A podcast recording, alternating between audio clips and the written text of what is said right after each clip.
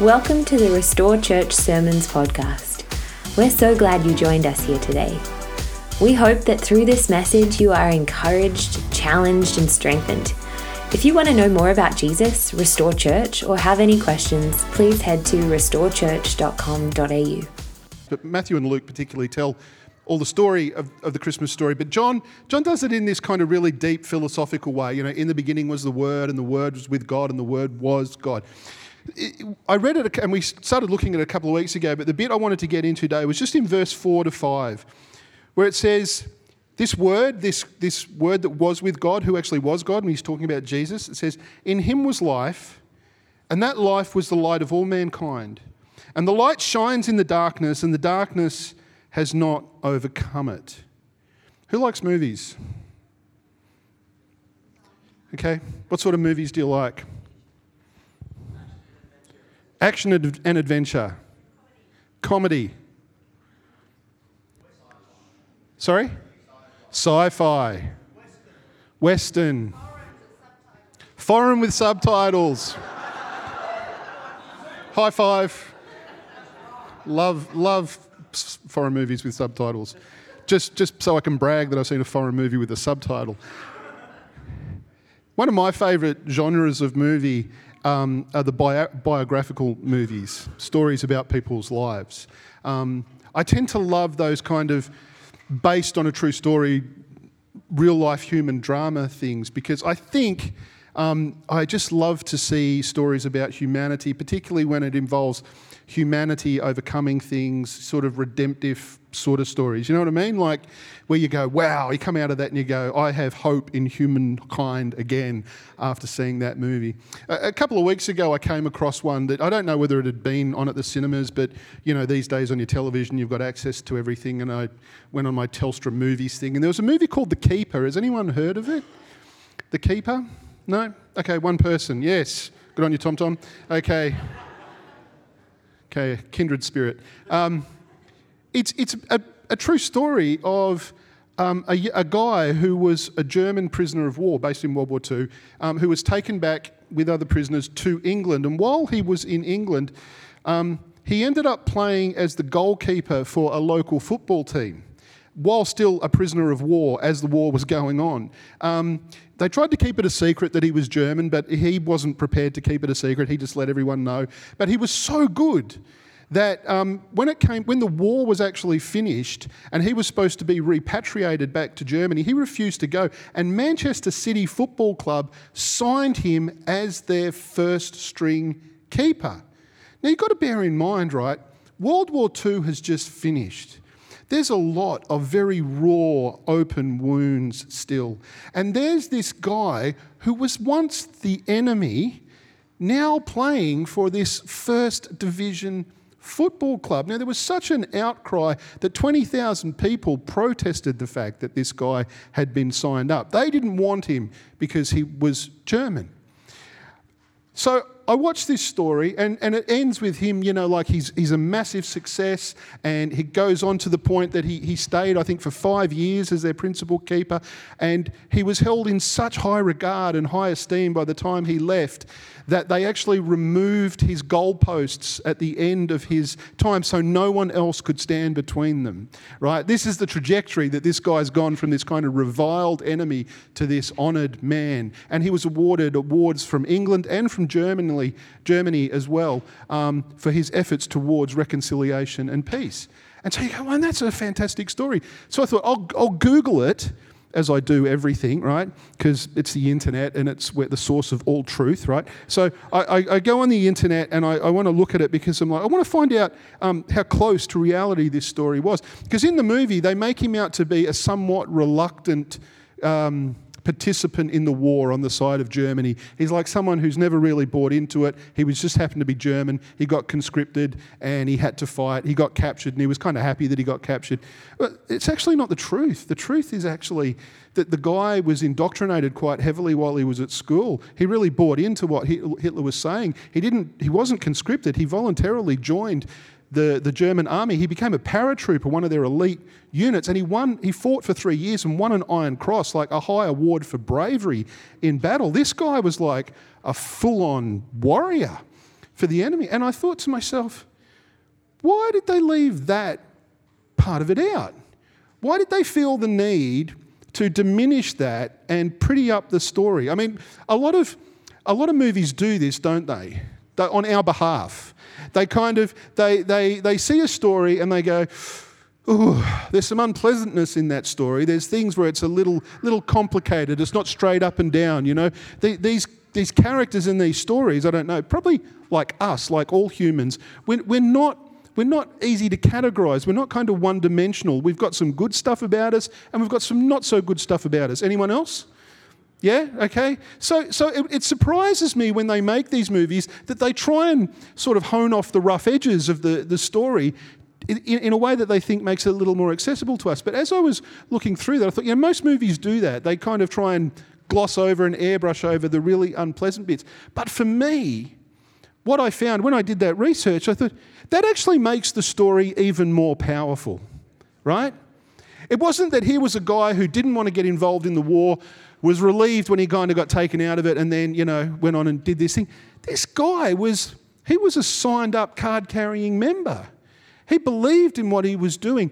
And then somehow, and it's not explained in the movie because they don't start with the idea that he's over here anyway, he has this transformation where he's like, he becomes this other person. His thinking changes and he's more interested in bringing hope and reconciliation to people than he is actually killing someone.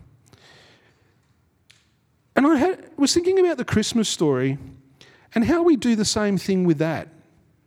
How it's all very pretty, how it's all very sanitized in most of the ways that we actually express it. We've got baby Jesus, we've got Mary, Joseph, surrounded by kings bringing gifts, we've got stars and angels and shepherds. But, you know, that's the movie version. That's the sanitized mashup of all the bits and pieces rolled into a nice story that we can actually sell at Christmas time. But we know that the real Christmas episode, it wasn't even close to being pretty and pristine. It was actually really, really gritty. And the gospel writers are not the ones that try and hide that fact from us. We're the ones that actually pretty up the story. The gospel writers have no trouble whatsoever in just laying out the story as it actually is, warts and all, with all the tension, with all the trauma, with all the turmoil and all the pain and all the grief that came with it. I mean, think about the story. You've got an unwed, pregnant teenager to start with, all right? That's scandalous in and of itself. You've got a fiancé who feels like he's been betrayed, so there's this aspect of infidelity that's at play. And the infidelity isn't just a relational dynamic. In that time and place, if that had become public knowledge, Mary could quite literally have been stoned to death for adultery. So you've got this dangerous, incredibly dangerous element to it as well. Joseph has to be convinced not to divorce, or he was going to do it quietly because he didn't want to expose her to disgrace and to danger. But an angel has to come along and say, no, the story she's telling you is true. I mean, just imagine that one. Imagine, you know, your girlfriend or your boyfriend, well, your boyfriend's not going to turn up and say he's pregnant, I hope, but telling you something that's really just a little bit too hard to believe, right? That it takes an angelic visitation for you to actually go, okay, I guess ultimately then I believe that story. That's set against the backdrop of a Roman occupation. These people are oppressed. Everything they do is controlled by a foreign government, a foreign military power who's overtaken their country. And at the stroke of a quill, or whatever they happened to use in those days, the chisel or whatever it was, Quirinius, the Roman governor at the time, decides he wants to take a census. And with that one decision, they've got to make a 175-kilometre journey in the middle of winter on the back of a donkey while she's heavily pregnant. They can't find anywhere to stay, not only because the place is full, because undoubtedly they had relatives around the place. That was originally where his family were from. But even the relatives aren't going to put this young family up because she is pregnant and they are not married. And there is this shame and there is this stigma around all of that. Then you've got the manger that we call the manger. It is a cave. It is a dirty, filthy animal cave, and it stinks, and it's full of animal excrement. And then she has the baby in there, so there is blood and gore and guts. But we've mashed up this story into one really nice, presentable little piece. And I mean, in our version, we have three kings at the manger with their gifts. The fact is we don't know how many kings there were. The Bible doesn't actually say three. We just made up a song about it.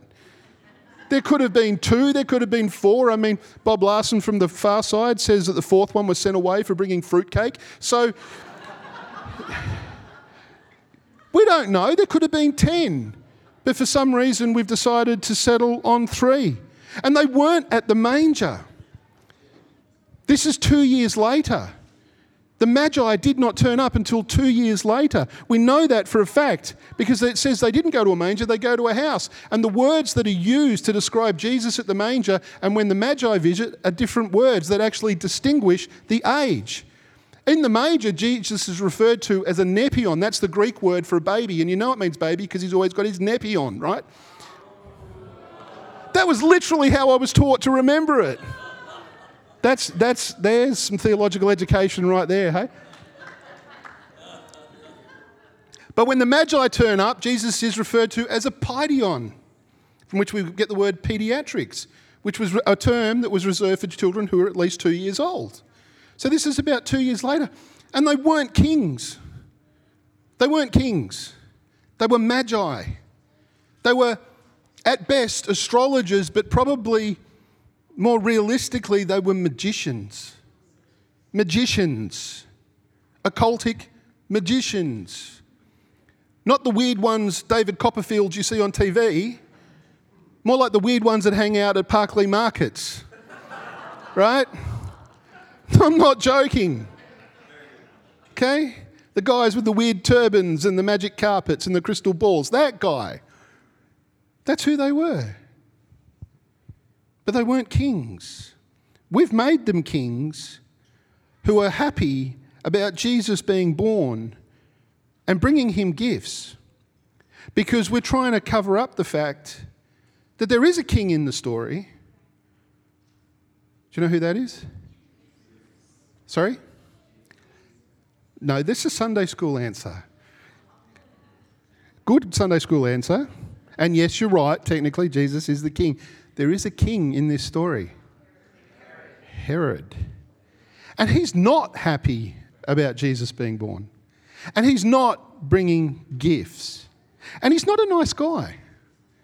Herod was such an insecure megalomaniac that he had his favourite wife. Bear this in mind, his favourite wife. So it begs the question, what happens if you're not his favourite? His favourite wife and three of his sons executed because he thought they were making a play for his power. This is the guy we're dealing with. This is the king that is in the backdrop of this story. So when he hears the news that another king has been born in Jerusalem, he doesn't go down to Maya and get a present.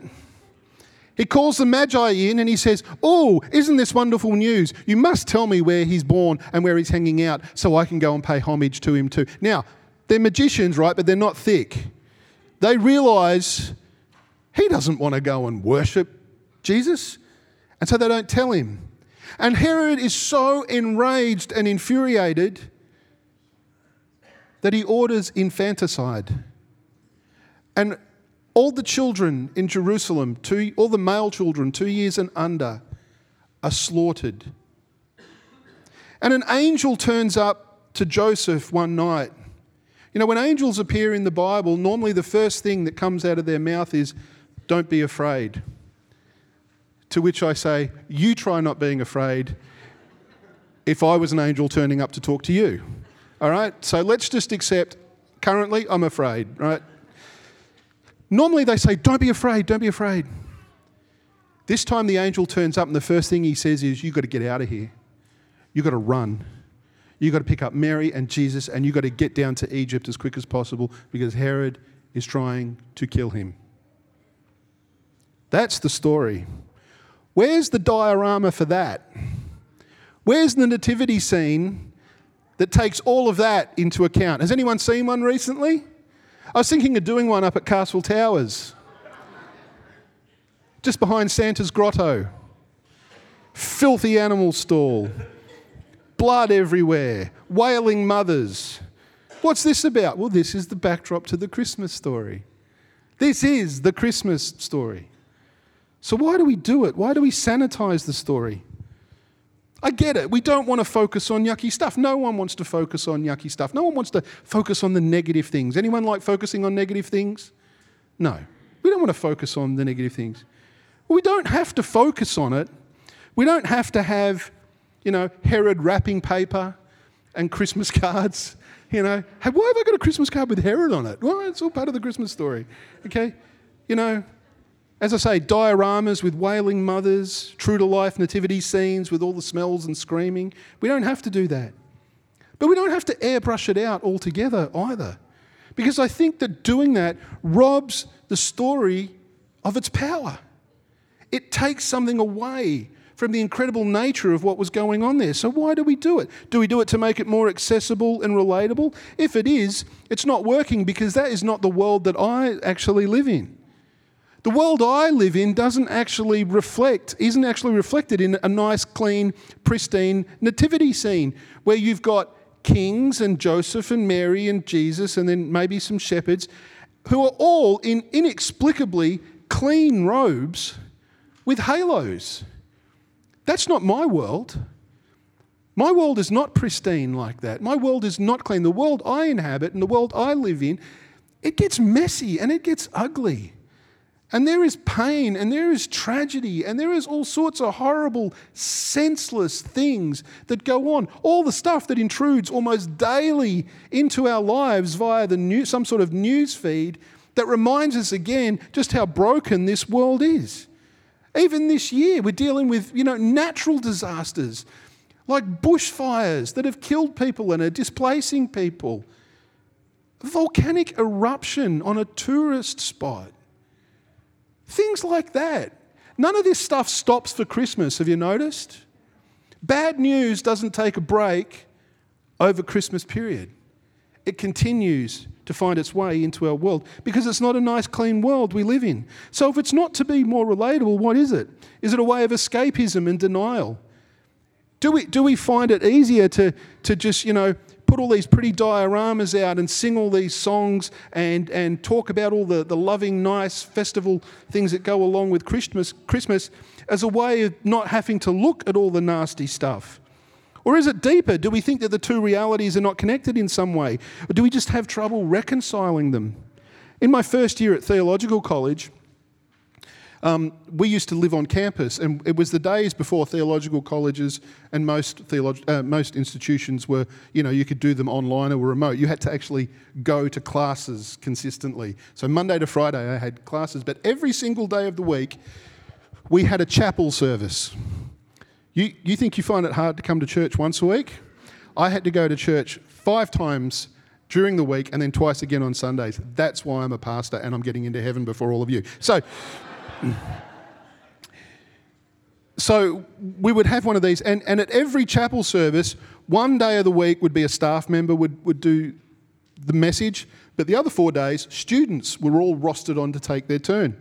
You can imagine how terrifying that is, to have to do preach in front of the entire college and all the staff. So I'm a first-year theological student. I've not done this sort of thing before, and it's my day to be on. And so I've prepared as best I can, a kind of, yee-haw, isn't it wonderful to be a Christian? Let's change the world. Now you can go back to class. It was that type of thing.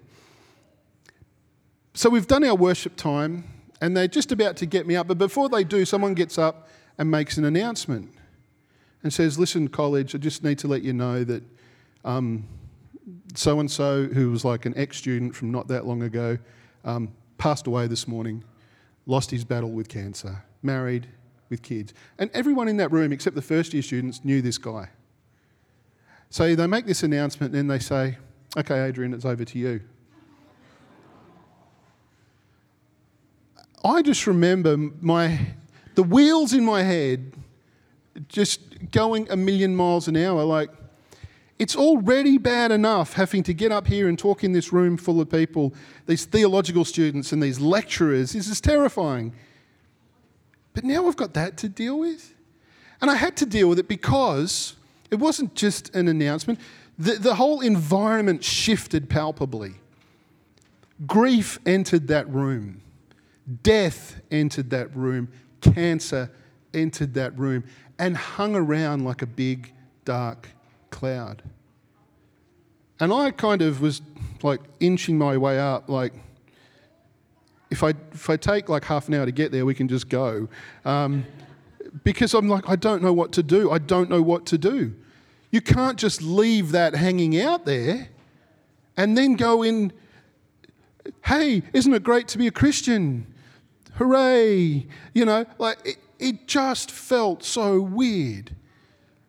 And I'm ashamed to say that I couldn't think of what to do, so I just did what I had. And I'm pretty sure, I mean, I don't remember anything I spoke about that day. I'm pretty sure no one else did, because etched on everyone's faces was just grief and loss and sadness and confusion. You could see it in the posture of people. And I wish I could say that was the last time I fumbled something like that, but it's not. I fumbled that sort of stuff a lot. I've been in ministry nearly 30 years. And there are some Sundays where I've started preparing sometimes weeks in advance, or at least a week in advance of what I'm going to do. But that week something happens. 9/11, tsunamis, terrorist attacks, bushfires. It just, something comes on the news. And you go into church and you go, we're just going to carry on like that's not happening? Are we just going to keep doing business as usual and not acknowledge this thing that's going on? And I'm ashamed to say, a lot of the time, simply because I've not known what to do, that's exactly what I've done. I've gone in there and I've said, let's not look over there, let's just look here. And look, again, people could say, well, yeah, you don't need to focus on that stuff. That's right, you don't need to focus on that stuff. But we shouldn't ignore it either. And we don't need to ignore it either. Don't get me wrong, I'm not suggesting that we suck the joy and wonder out of Christmas by ignoring all the good stuff and just focusing on the dark stuff, like let's just talk about Herod and, the slaughter of innocents and how horrible everything was. I mean, that'd be a fun Christmas, wouldn't it? It'd be like, who wants to go to Christmas at Restore? No. No, gosh, have you heard what they talk about? It's depressing, okay? We should celebrate and focus on all the great stuff about Christmas, all the hope, the joy, all the dynamics that come with Christmas for so many people. It's a wonderful time of the year. But we don't need to ignore the less great stuff in order to do that. They're not incongruous. The Saviour of the world entered the world against the backdrop of the murder of innocents. And the Bible writers don't try and hide that from us, because both things were true. But one thing was actually truer than the other. John says that the light shines in the darkness. Light and darkness, they're coexistent realities. But he goes on to say that the darkness could not overcome it. We don't need to airbrush or edit out the difficult pieces of the story, because they actually give the story even more depth and even more power. The darkness, the darker the darkness, the brighter the light. Yeah? In the same way that in that story, if they had told the true story about that young German guy and how dedicated he was to his cause originally, that makes his transformation even greater. So the darker the darkness, the brighter the light. There was nothing favourable in the story of the setting of Jesus' birth. And yet here we are today, 2,000 years later. So much was against it succeeding, and yet God's program for the restoration of all creation not only took hold, it has continued to grow, and we are now part of that all this time later. Maybe the reason we feel like we need to pretty it up is because we're the ones that have a problem with feeling like God and Jesus can't be part of something so dirty and so messy. But the Christmas story reveals a God who has entered our world exactly as it exists, and not the world we often wish it would be or try and make it out to be. God's love is too pure to enter a world that doesn't exist, even though that is often how we treat Jesus, like we're trying to shelter him from some sort of harsh reality. But we need to remember in all of this, guys, Jesus came to earth. Christmas happened. The incarnation happened because because of our reality, not in spite of it. He doesn't need protecting from that reality. He came to do something about it. Actually, that reality needs protecting from Jesus. That's how it works. We often behave as though Jesus is only interested in saving and loving a sanitized version of ourselves or an idealized version of our mess of a world. And so we try and present to him a version of the best of both. So maybe we want to try and deny the ugly reality of us and our world, but he doesn't. Again, we need to remind ourselves it's why he came. And here's what I want us to get. Jesus entered the world as it was 2,000 years ago. And he enters the world, and he enters your world just as it is today. In all its imperfection, in all its ugliness, with both the good and the bad. And what does that mean for us in practical terms? Well, simple. We don't need to keep the Herods out of the Christmas story because of the hope that comes with Christmas. It says, the light shines in the darkness, but the darkness has not overcome it. It has not dulled it, it has not, and it will not extinguish it. Those bits of the stories that we try to leave out, the pain and the suffering, are essential to the story because they help us understand why this baby who came into the world is so important. He came because of that stuff. He came to do something about that stuff. God did not sit detached and disinterested from all of it. He entered into it, not only to be with us in the middle of it, but to be a part of transforming it and changing it through us. It is because of those things he came. And because he came, we're told to look forward to a day in this world where he will wipe every tear from our eye, and there will be no more crying, no more mourning, no more tears. That's what's coming. That's what this entry into the world 2,000 years ago started. And it's a program that is still continuing and will culminate one day in a world where we don't have that ugliness, where there are no Herods, where there is no backdrop of pain and suffering, when tragedy and cruelty don't break into our everyday experience, because it'll be a world where these things have no place anymore. That's the world that is coming. When darkness shows up, we don't need to avoid it, ignore it, or escape it, because the light of this story is so much more powerful than any darkness. And that's what I wish I'd known that day in our college chapel, that it's okay to acknowledge the darkness. It's okay to go, right now, death has just walked into the room. Darkness has just brought a big cloud in here. And we need to acknowledge the fact that it's a reality, and it hurts, and it's painful, and there is loss, and there is deep grief and sadness with all of this. But we have this hope that this darkness does not get to extinguish the light. In fact, it's the opposite. This light will actually extinguish that darkness. In the here and now, and ultimately forever in the future. So we can stand, we can acknowledge the darkness, we can go, hi darkness, hi ugliness, hi cruelty, we know you exist. But we're standing in a story that's about your demise. We're standing with a light that actually dispels your darkness. We're standing with a light that one day will fill this entire world, and you will no longer have a place in it. And this is the hope that we stand on in the meantime. This is the hope we cling to in the meantime. We don't have to airbrush it out. We can acknowledge it because the light is stronger than the darkness. The darkness cannot overcome this light. No matter how dark it is, it cannot overcome this light. And it also means that your story, my story, it doesn't have to be a pretty one for Jesus to enter. You know, there are times where I've invited people round to our place, but I say, can you give me an hour so I can go home and clean up? Why? Because I don't want my friends to come into my mess. There was even a time where I got home and cleaned up before a cleaner came. This is true. And I think sometimes we're like that with Jesus.